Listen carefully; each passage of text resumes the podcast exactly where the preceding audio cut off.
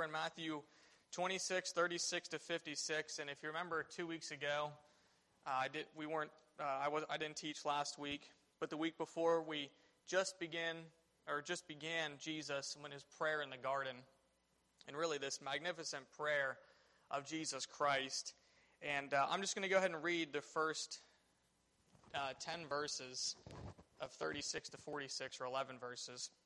And this is his prayer in the garden. And we won't rehash the first couple verses that we went through, but I'd like to finish this up here. In verse 36, then Jesus came with them to a place called Gethsemane and said to the disciples, Sit here while I go and pray over there. And he took with him Peter and the two sons of Zebedee, and he began to be sorrowful and deeply distressed. Then he said to them, My soul is exceedingly sorrowful, even to death.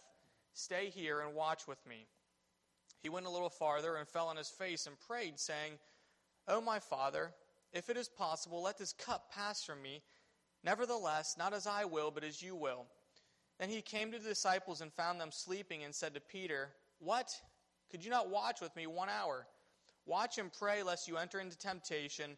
The spirit indeed is willing, but the flesh is weak. Again, a second time he went away and prayed, saying, O my Father, if this cup cannot pass away from me unless I drink it, your will be done. And he came and found them sleeping again, for their eyes were heavy. So he left them and went away again and prayed for a third time, saying the same words.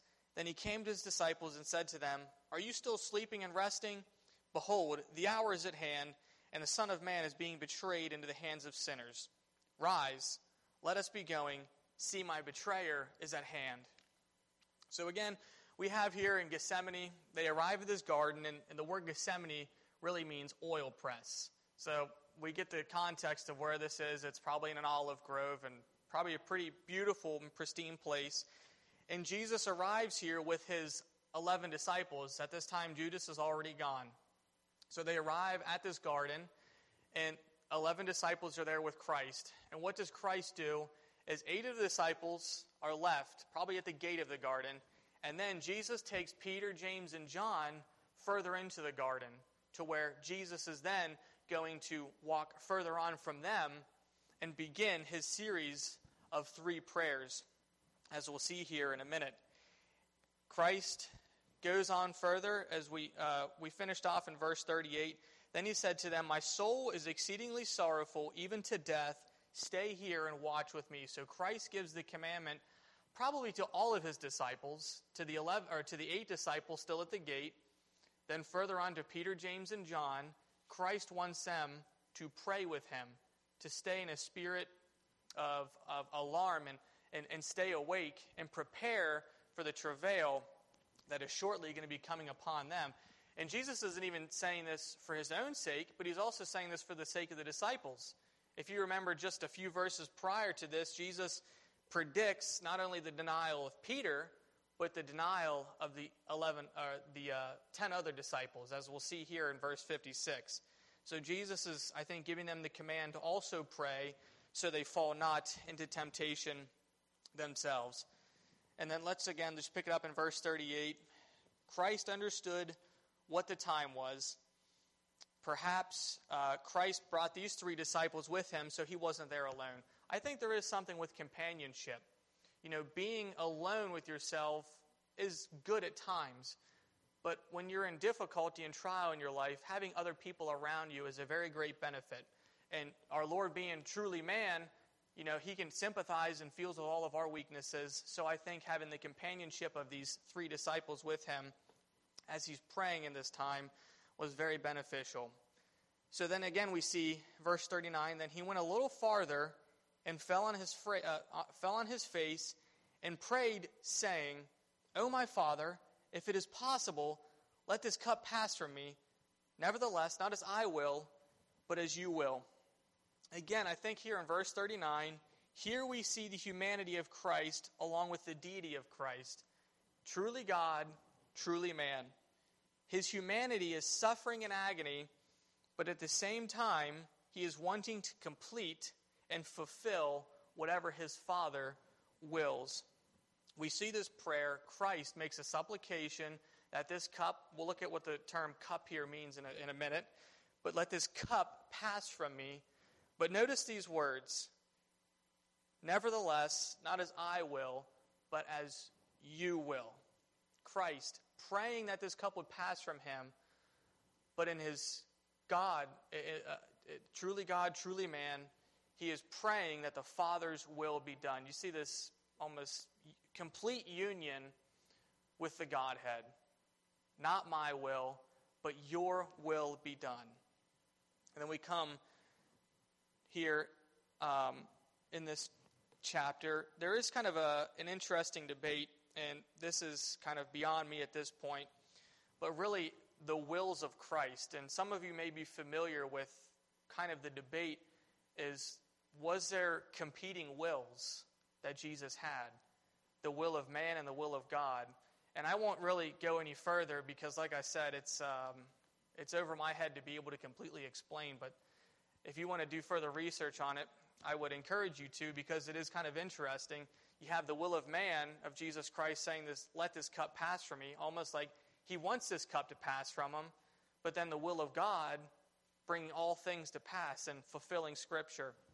So, like I said, I can't, uh, I, I won't go any further, but it's definitely an interesting study on the wills of Christ, whether he had one will or two wills, you know, at this time in, uh, in his um, ministry here on earth. Yes.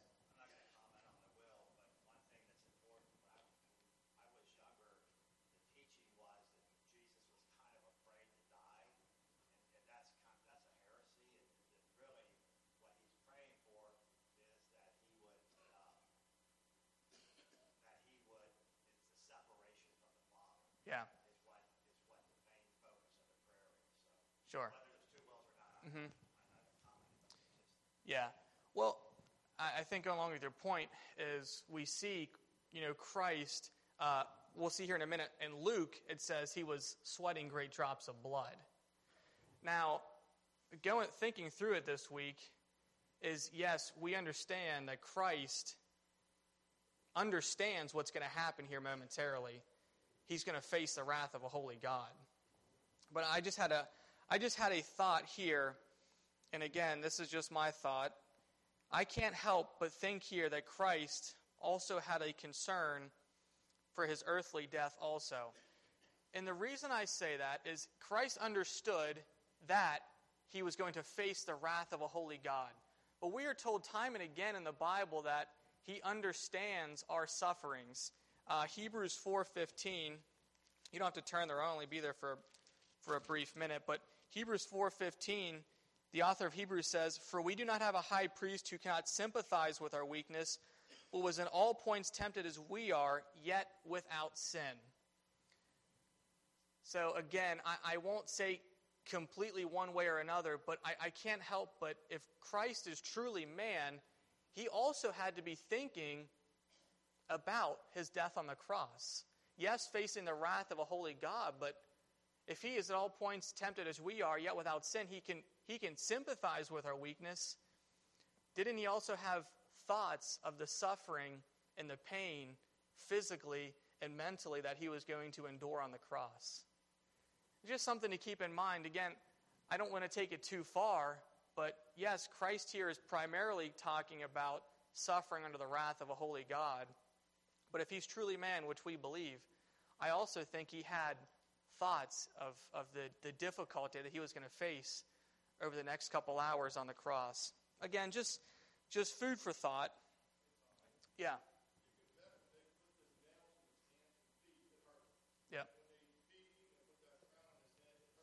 Yeah.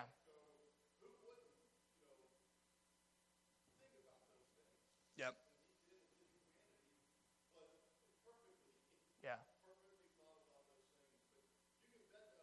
Mm-hmm. And I don't think we can we can't understand the way he felt. But I do think it wasn't he, I, I do think he wasn't just completely neglecting the physical punishment that was going to come over the next couple of days. If he was truly a man again, I, I think he had to know the physical punishment that was coming. And that, that had to be concerning to him. But again, just food for thought and something to think about uh, in your own self study. And notice here, too, is in verse 39, the beginning of this first of, of three prayers. we're not given the whole structure of the prayer, and it appears it was over a couple hours time period. But I just want to notice here the brevity of the prayer in Christ in this difficult time in his travail and distress. What does he pray? He just prays these simple words to let this cup pass from me. But he says, Nevertheless, not my will, but your will be done. I think that really illustrates the trust and the faith and the union of the Godhead, the brevity of this prayer that Christ has. And I think we can take into account here too, you know, Romans 8:26 where the apostle Paul tells us that sometimes a lot of times we have no idea what to pray, but that the Spirit is praying for us and with us. And I think looking at Christ here is that there's a lot of times in our lives where we struggle what to pray for. But it doesn't have to be long, it doesn't have to be complex. Just a simple prayer Lord, if it's your will, let this difficulty pass from me, or this or that. Nevertheless, not my will, but your will be done. And I think we can take that from our Lord here as a great example of what we can do. Uh, Mark 14 36, Mark says in his gospel, he says in verse 36 of Jesus beginning the prayer, and he said, Abba, Father, all things are possible for you. Take this cup away from me. Nevertheless, not what I will, but what you will. Again, I think what's remarkable about this verse 36 is the word Abba, Father. And what does the Apostle Paul tell us in Romans and in Galatians? How can we address God the Father? The Holy Spirit gives us that desire to cry out, Abba, Father. Isn't that remarkable to think about? The God man Jesus Christ addressed God the Father as Abba, Father, and we have the privilege to address the Father the same way that Jesus Christ did. Absolutely astounding to think about. And also here we have Christ in verse 40 after he is done praying. This first time he comes back, and in verse 40 it says, Then he came to the disciples and found them sleeping. So as I think this prayer was longer. You know, he may have been out there for 45 minutes to an hour, but the, the uh, writers, Matthew, Mark, and Luke, and John, they just give us kind of a summarized version, just a structure of the prayer. But nonetheless, he finds probably not only the three disciples, but the other eight disciples sleeping at their current place. Jesus Christ is praying, and Matthew or uh, uh, Peter, James, and John are sitting there sleeping. So Christ comes to them and, and says to Peter specifically, What? Could you not watch with me one hour? So Christ here rebukes the disciples. The disciples at this point were probably exhausted. This is late at the night. I think this also illustrates their confusion and misunderstanding regarding the situation. If they really knew the abyss ahead, surely they'd be in prayer. And then here, I think this is a rebuke of Peter specifically Christ points out specifically to Peter, who, if you remember just a couple verses, previously said he would not forsake Christ. Yet here he is at this hour of difficulty, he's sleeping. Inferred in this rebuke is Peter just saying he wouldn't fall under Satan. If the rest of the disciples would fall, surely Peter, him saying himself, would not fall. Yet Peter can't even stand against the forces of, na- uh, of nature. Yes, Becky.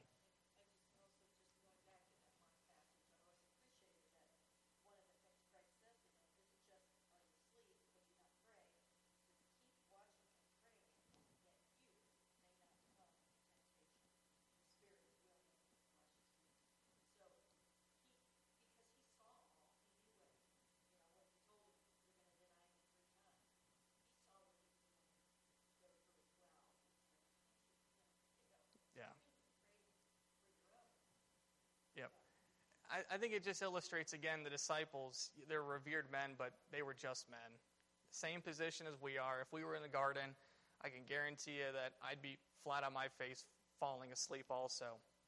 But interesting here, when Christ rebukes Peter in verse 41, watch and pray lest you enter into temptation. The spirit indeed is willing, but the flesh is weak. And 1 Peter 5 8 and 9, the the Apostle Peter is talking to the fellow believers at this time, And he uses a very similar word. And in verse 8 of chapter 5 of 1 Peter, he says, Be sober spirit and be on alert. This word alert here in, in 1 Peter 5 8 is a very similar word to what Peter, or, uh, Christ says of Peter watch and pray. This is not only just like a watching, but being alert, being awake, knowing your surroundings. So it may have been when, when Peter was dictating this or writing this portion of his epistle that maybe he reminiscent about what Christ was saying to him. Peter, the days are perilous. Watch and be on alert. And the Apostle Peter takes that lesson and gives it to the people who are reading his letter when he's saying, Be on alert. And listen here what he says the rest of verse 8 and 9. Your adversary, the devil, prowls around like a roaring lion seeking someone to devour, but resist him, firm in your faith, knowing that the same experiences of suffering are being accomplished by your brethren who are in the world. Again, Christ is saying to his disciples, Be on alert, watch, for the days are perilous.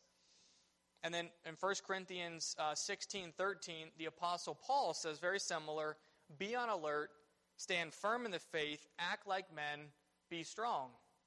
Again, uh, Jesus is addressing his disciples here. Be on alert, watch, because the days and the times and the hours that we are approaching are perilous. And then finishing out verse 41, Christ says, The spirit indeed is willing, but the flesh is weak. The disciples were willing to go to death for Christ, as Peter had just said previously, but their sinful flesh wanted to depart and be with Christ. Their flesh was, or their, their spirit was strong. Peter had good intentions, I believe, when he said, I wouldn't forsake you, I wouldn't deny you. But Peter was trusting in his flesh. He wasn't trusting in the Holy Spirit to give him wisdom through this hour of need. And then verse 42 and 43 are very uh, similar verses. And we have here, again, a second time he went away and prayed, saying, Oh, my Father, if this cup cannot pass away from me unless I drink it, your will be done. And he came and found them asleep again, for their eyes were heavy. Christ again goes away and comes back to find the disciples' eyes were heavy, showing their true and complete humanity. This is just, again, a perfect illustration, the disciples of their complete humanity. Sinful men in an hour of need, falling asleep. And I think it really goes to demonstrate also, uh, reading the Screwtape Letters by C.S. Lewis. It's an interesting book where it's the older devil giving the younger devil devilish ideas.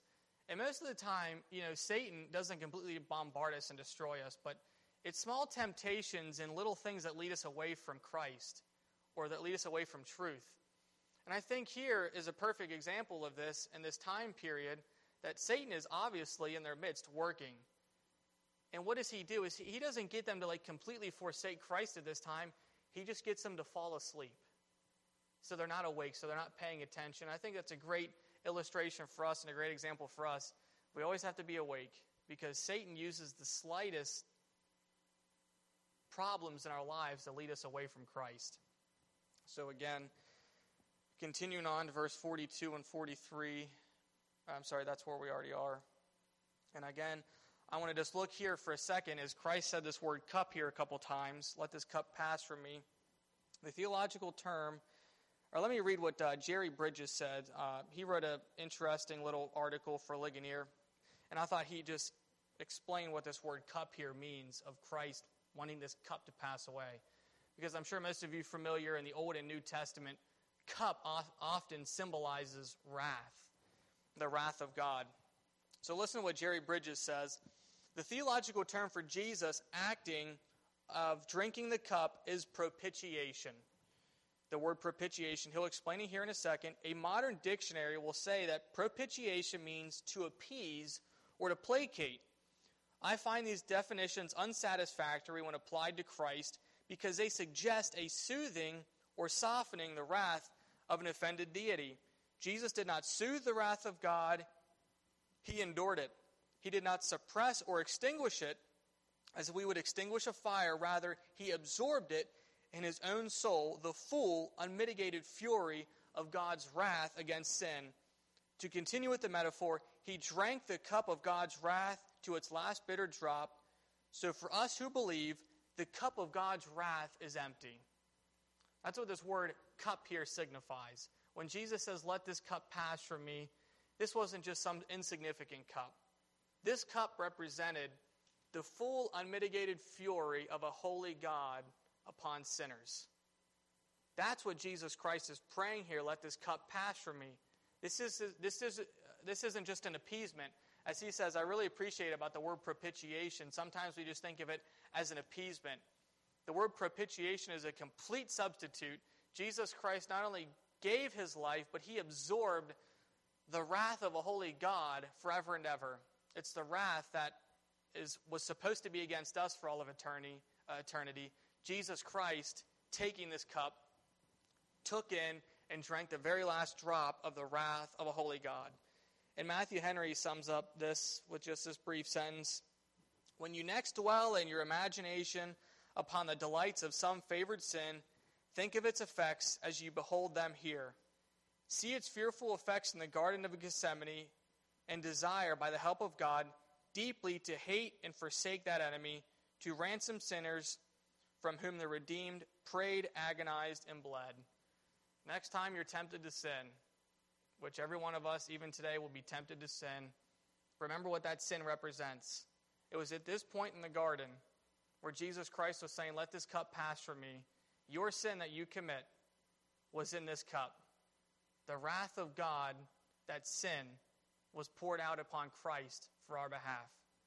So let us remind ourselves as we go here go from here today, the next time you're tempted to sin, it put Christ on the cross it put him in this position. And I think that gives us a, a great uh, thing to think about. Yeah.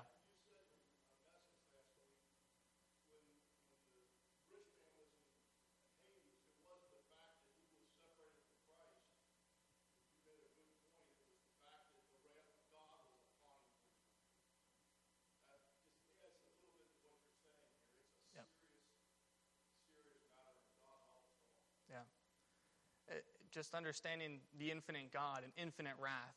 We can't put our mind around infinite, but that's what Christ took on the cross the infinite wrath of a holy God for all of eternity for the sins of his people. And then verse 44 so he left them, went away again, and prayed the third time, saying the same words. So Matthew doesn't rehash what he said. He prayed a third time in compelling and stressful situations. What did our Lord do? He prayed, prayed, and prayed prayed three times, asking not his will, but the Father's will.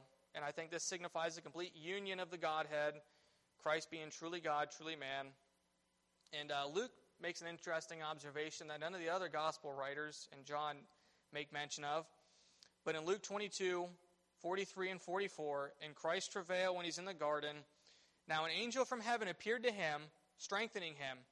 And being in agony, he was praying very fervently and his sweat became like drops of blood falling down upon the ground.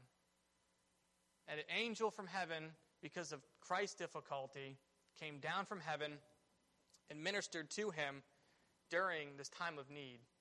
And what's in uh, MacArthur, I think, made the observation in his commentaries that really this a- angel signifying it's almost like a condescension. You have here God, Jesus Christ in the flesh, but an angel has to come down and comfort him.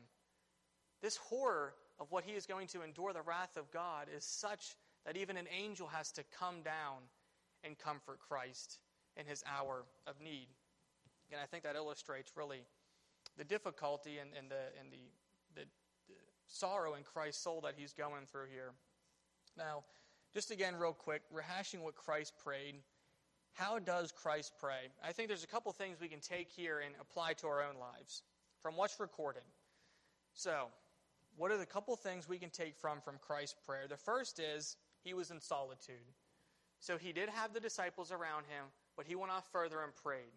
So when we pray, we can pray corporately, but our prayer should also be in solitude. Just us, the Holy Spirit, and God the Father and Jesus Christ. Again, here is the prayers were probably longer than what's written down here in the text, but what we're given is that the prayers were short and precise. Jesus Christ says in Matthew 6 7, he's saying here, verse 7, right before the model prayer. And when you pray, do not use vain repetitions as the heathens do, for they think that they will be heard for their many words. Again, Jesus or God doesn't hear us because of our many words. He hears us out of our sincere desire and petitions and pleas for help. Now that doesn't mean that we don't have long prayers. I'm not saying that at all. But thinking that just repeating what you're saying is going to get you favor with God is not what you do. And then he asked for his petitions from the Father. So asking in the, in the name of the Father. And then lastly, he finished his prayers by asking that not his will, but the Father's will be done. So whenever we pray, I encourage you, I think a great strategy that when you end your prayer is saying, Not my will, but your will be done. That's what Jesus Christ did here in the garden. And continuing on, verse 45 Then he came to his disciples and said to them, Are you still sleeping and resting? Behold, the hour is at hand. So Christ again comes to them a third time, and the third time they appear to be resting and sleeping. And he said to them, Are you still sleeping and resting? Behold, the hour is at hand. So if you remember, we've been going on for a couple weeks through this chapter 26, so I'll forgive you if you don't remember. But again, we see at the start of the Old Testament, all the way back, the prophecy of Christ, as you have this giant funnel, starting in Genesis, and then as you continue down the timeline, it gets smaller and smaller, more concise, and then Jesus is born, then he begins his ministry, his three year ministry, and then we see in verse, or we see also in verse 18 of uh, chapter 26, where Jesus says, My time is at hand. So it's getting nearer and nearer. And then what does he say here in verse 45? The hour is at hand. The hour is at hand. Betrayed into the hands of sinners, the Pharisees, scribes, Jews, and Romans. So we again, I think, can remind ourselves, as we've said time and again in this chapter 26 the complete sovereignty of God, bringing all of these events to pass until finally Christ says, at his command, the hour is at hand. The hour is at hand. And the Son of Man is being betrayed into the hands of sinners. Again, those sinners, as we'll see here shortly, are the Pharisees, the scribes, the Jews, and eventually uh, to the Romans. And we have verse 46 finishing up this prayer in the garden. Verse 46 Rise, let us be going. See, my betrayer is at hand. Jesus, I think we can take here is he's not retreating or running away, but soon confronting his betrayers and adversaries face to face.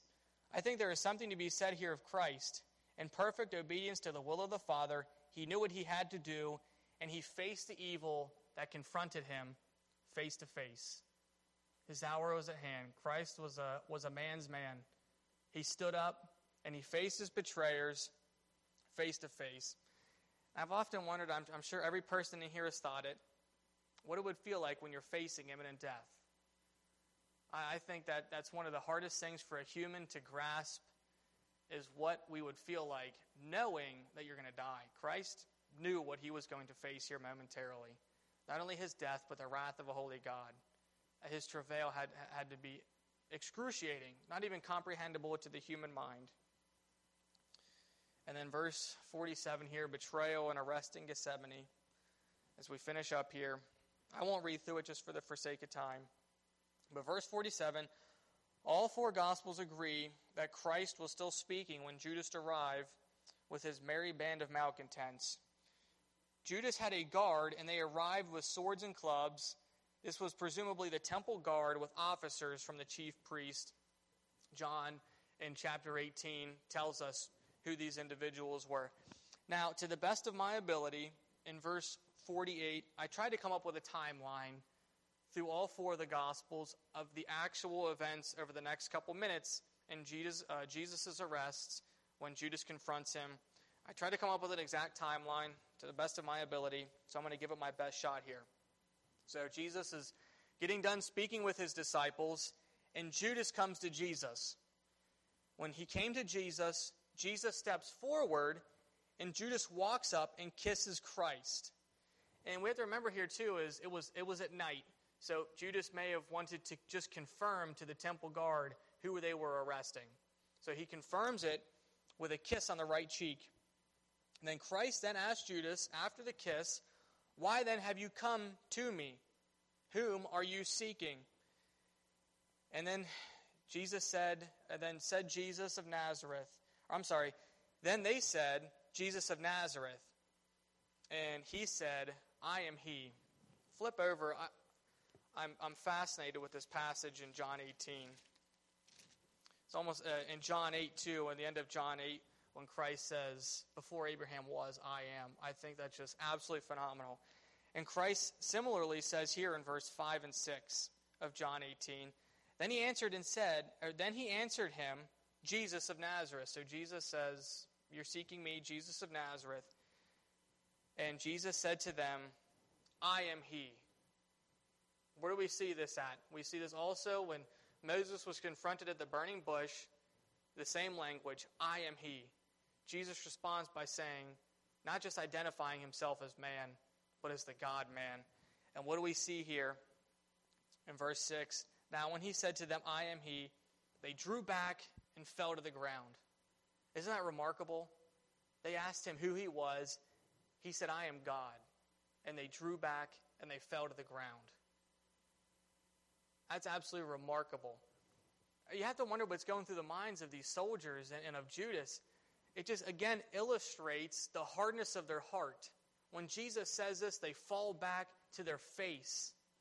But what they were going to do is because their hearts were hardened. They could not see and they could not hear. Absolutely remarkable. And then uh, after Jesus said, I am he, they fell back they ask, uh, Christ then asks again who they're seeking, and they say, Jesus of Nazareth. Now, we have here in a couple of the Gospels recorded this kind of inter- funny, funny uh, situation here. The disciples then ask if they should resist. So you see this band coming to Christ. And then you can imagine, we know at least Peter was carrying a sword. I'd imagine some of the other disciples were carrying a sword.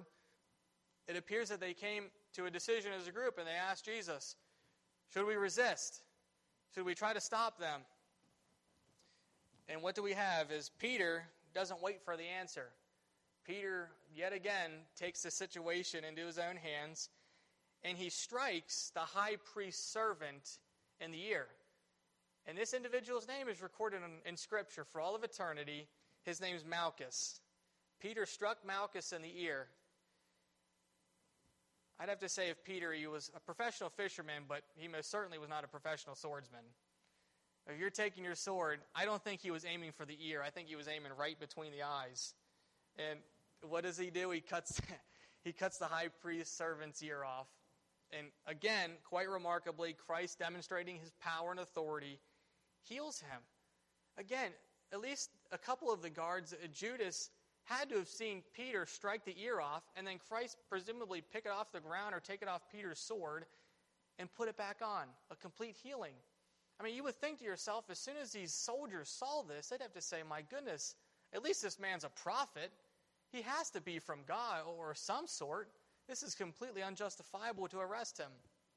But it just, just goes to show the complete hardness of their hearts. They couldn't. They were going to do what they were going to do. And Jesus responds in verse 52 to Peter, You know, Peter, what are you doing? This is ridiculous. He says, He said to him, Put your sword in its place, for all who take the sword will perish by the sword. And verse 53, an amazing verse, Christ says, Or do you think that I can I, I cannot pray now to my Father, and he will provide me with more than 12 legions of angels? Peter, I don't need your sword to deliver me. I can call upon 12 legions of angels and some people think that this uh, number 12 was a legion for each of the disciples and then for Christ because there was 12 of them there. Or it could have just signified a, a mass amount of individuals. A Roman legion usually consisted of about 6,000 men. So if my math is correct, that's about 72,000 angels. That is an absolutely innumerable amount of angels. And if you remember a couple times in the Old Testament, 72,000 angels we see a couple of times in Sodom and Gomorrah what two angels did.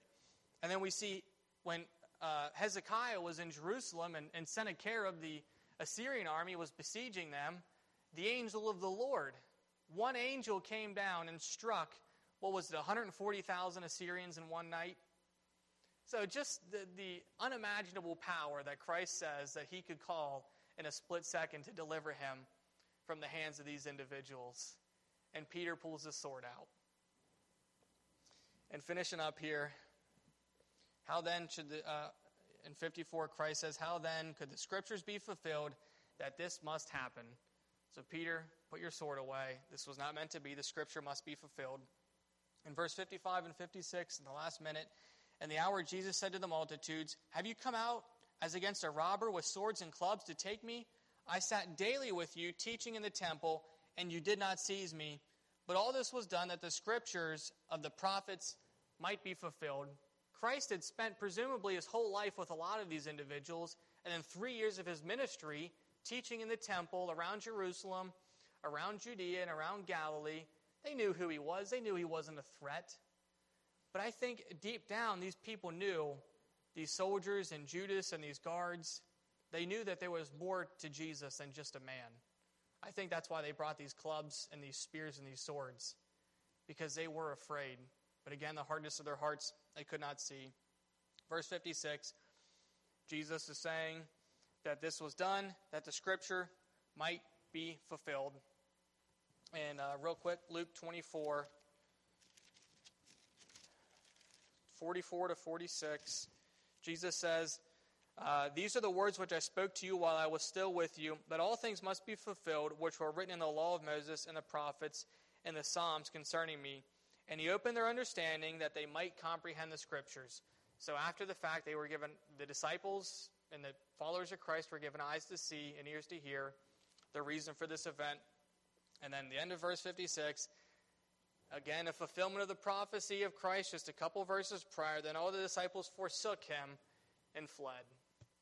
We'll end there. If you have any comments or questions, see me afterwards.